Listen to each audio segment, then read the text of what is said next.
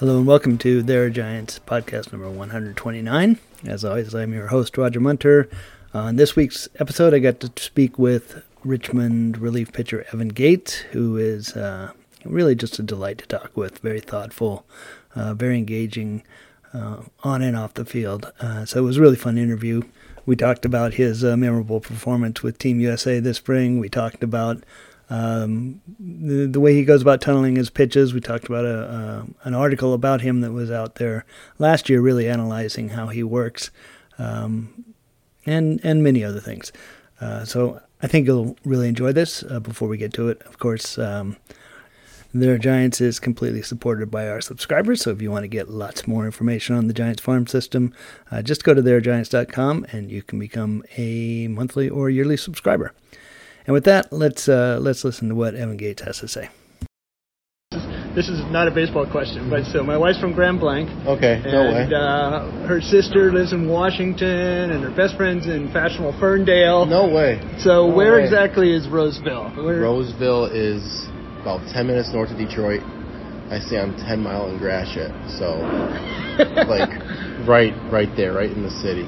Is it is it on the lakeside? Over Um, Lakeside, yep. So I can, I'm like 10 minutes away also from Lake St. Clair.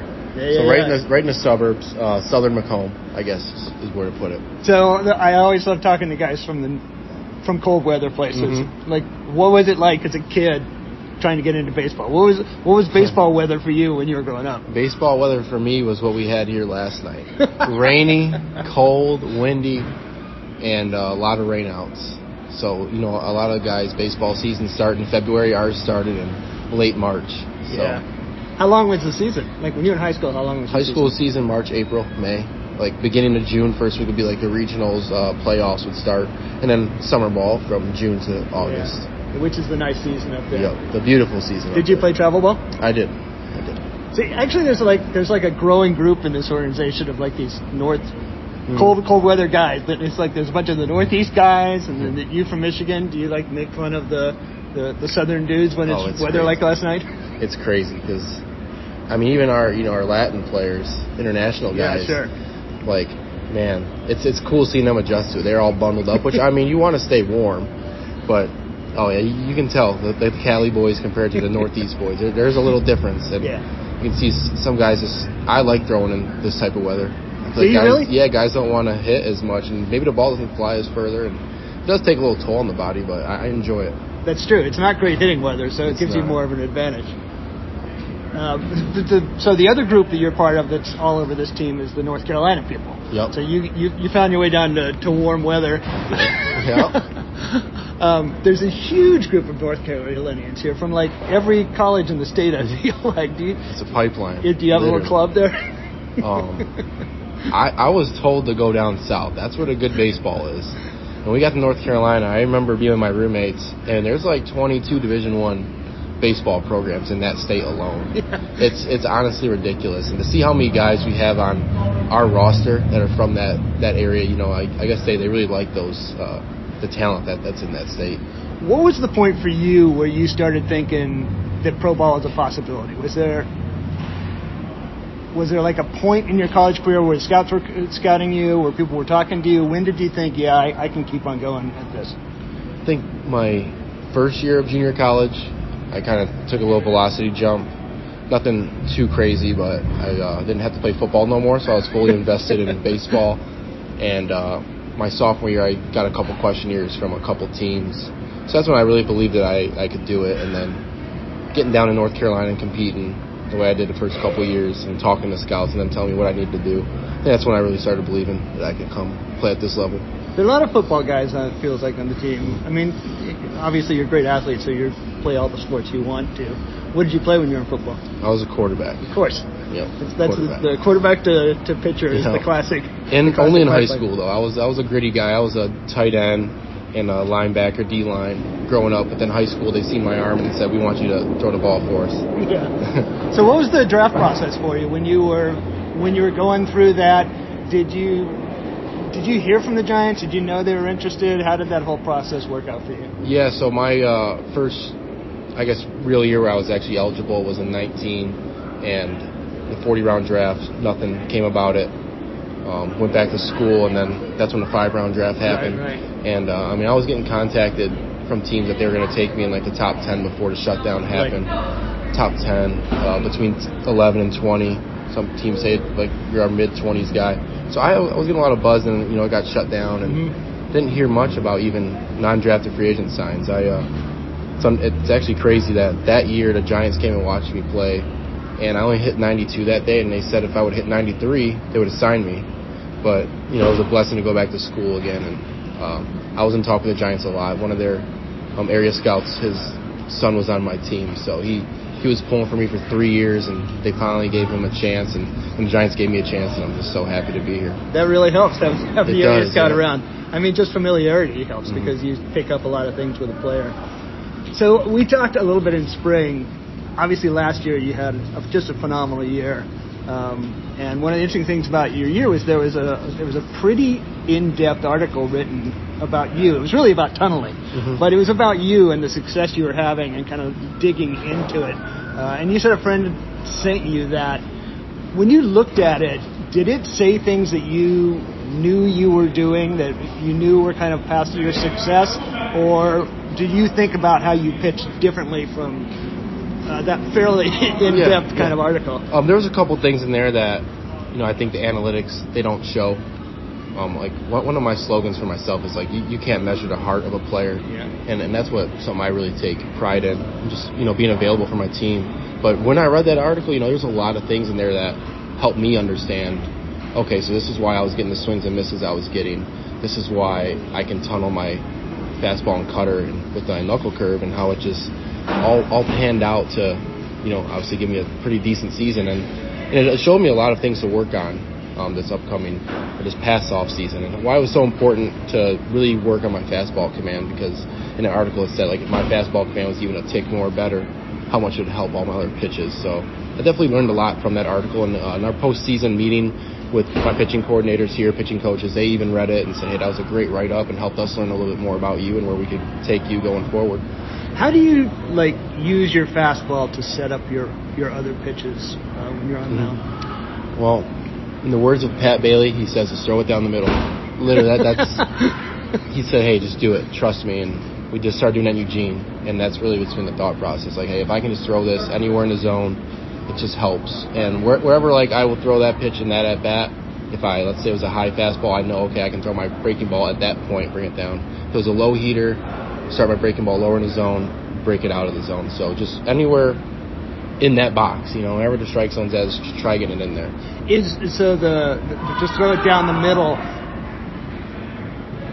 Is that is it that it's freeing mentally for you, or or what was it about that that kind of helped unlock what you were doing? I think with a little bit of the sporadic command, just by aiming down the middle, Mhm. it would miss a little bit right, a little bit left, a little bit up, a little bit down. So it allowed me to just trust. And I mean, when I really built a good relationship with Pat, and for him to say like, "Hey, it's a good pitch, just throw it." Yeah. So like seeing him and the conviction he'd have behind uh, just sitting there to catch it, like it just allowed me to, like you said, be free and and just throw it, and and the results came with it. That I think actually that's um, kind of what the Rays did with Tyler Glasnow when he came down because he'd always been like control was a problem, right? And they're like, no, just throw it in the middle of the zone, let the let the movement work for you, and stop worrying about it, kind of. So you say you can't measure heart, which is true.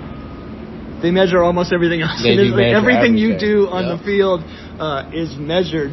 Do you like all that stuff? I mean, are you into you know the biomechanics and the you know perfect efficiency of spin and things like that? Um, I'm, I'm I'm in it a little bit. I'd say a little bit more than a little bit. I, I think it's really good, but there still has to be the liquid analytics of what you see, what you feel, how the game's gelling, um, what you might be feeling that like, hey, this is working. I know that the analytics say I shouldn't be throwing this, but I I, I have conviction. So I think it's it's good for the game. I think it helps guys learn who they are, how to get better. But there's also that uh, you know I, I really like old timer pitching coaches that Mhm. you know just they understand the, the the grit of the game and the grind and just how not everything's going to be just a number all the time. That you know there is a person behind that number. You know, so Yeah. What, when you say liquid analytics, what does that term mean to you? that means to me like what's what's happening in game.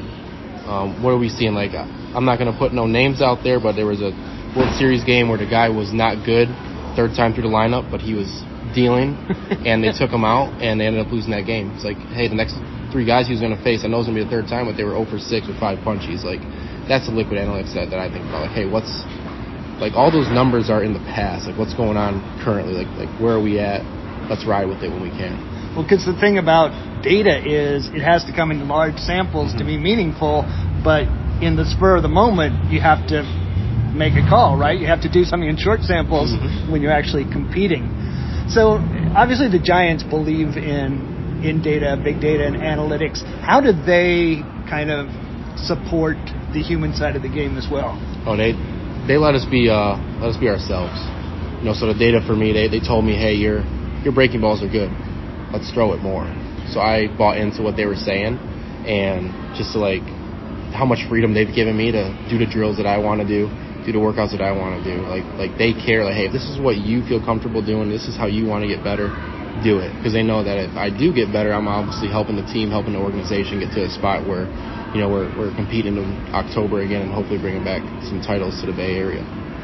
So obviously at this level we don't you know have maybe at any level you don't have closers anymore, mm-hmm. but you have kind of taken over the the back of games. You're appearing in the ninth inning a mm-hmm. lot. You've got three saves. You're not like Cole Waits. You're not like you know the huge stuff guy, big closer. How did the evolution of you into kind of the the ninth inning guy happen here? Do you think? See, I'm still trying to figure that out too because it's, it's what I uh, when I past three years in college ball, that's what I was doing in summer ball. Like I was our closer, and I love the ninth inning. There, there's nothing better than watching my guys go out for eight and a half innings, doing everything they can to put us in a chance to win, and I get to come in and help us seal the deal. But it definitely caught me off guard. I wasn't expecting to come in here and be finishing games as much as I have, especially because you know last year's just pitch here set up guys like Cole Waits or Nick right. Avila, Clay Helvey. So uh, I'm definitely embracing it. it. It's it's really fun. I mean, there, there, there's no better time to be in a game than the last inning and, and to just seal the deal. And like I said, let the uh, boys come in the locker room and, and have a good time and celebrate a victory. So that's always a big you know point of controversy on, on, on internet baseball conversation is the ninth inning different? Or it doesn't matter where you pitch. Are the last three outs special outs? They are. They are. I, I swear the strike zone gets smaller, and no one wants to be the last out in a game. And and I just feel like guys are they're, they're, they're a little bit more locked in. Maybe they've had four at bats that right. game, so now they're seeing a little bit better. Um, I believe at nighttime there's no more batter's eye glare, so they're seeing everything mm-hmm. true, and um, crowd gets a little antsier. So no, those those outs are definitely a little bit tougher to get, but that's when you just got to bear down and you know trust the work ethic and, and trust the eight guys that are behind you to, to make plays when you need to.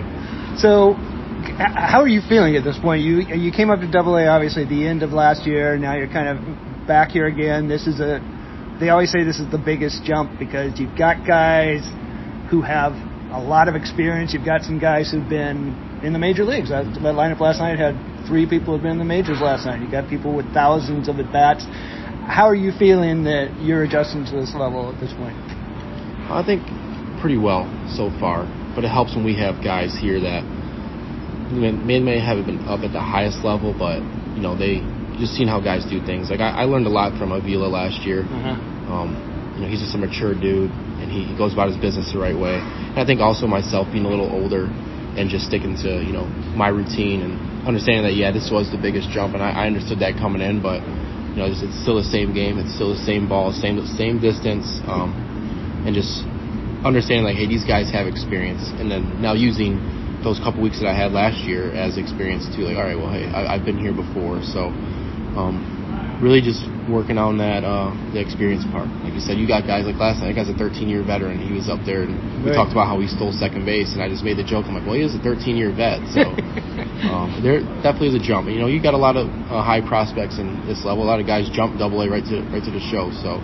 Um, it's it's definitely cool being around. And you know you got to bring your best stuff every day because you know everyone else is on our side and their side. Well, one of the cool things about being in a in a competitive sport, a results based business, is it doesn't really matter whether you're a big prospect or not. You can move fast if you perform, which is what you've been doing the last year plus. You have gone a long way from low A to, to double A.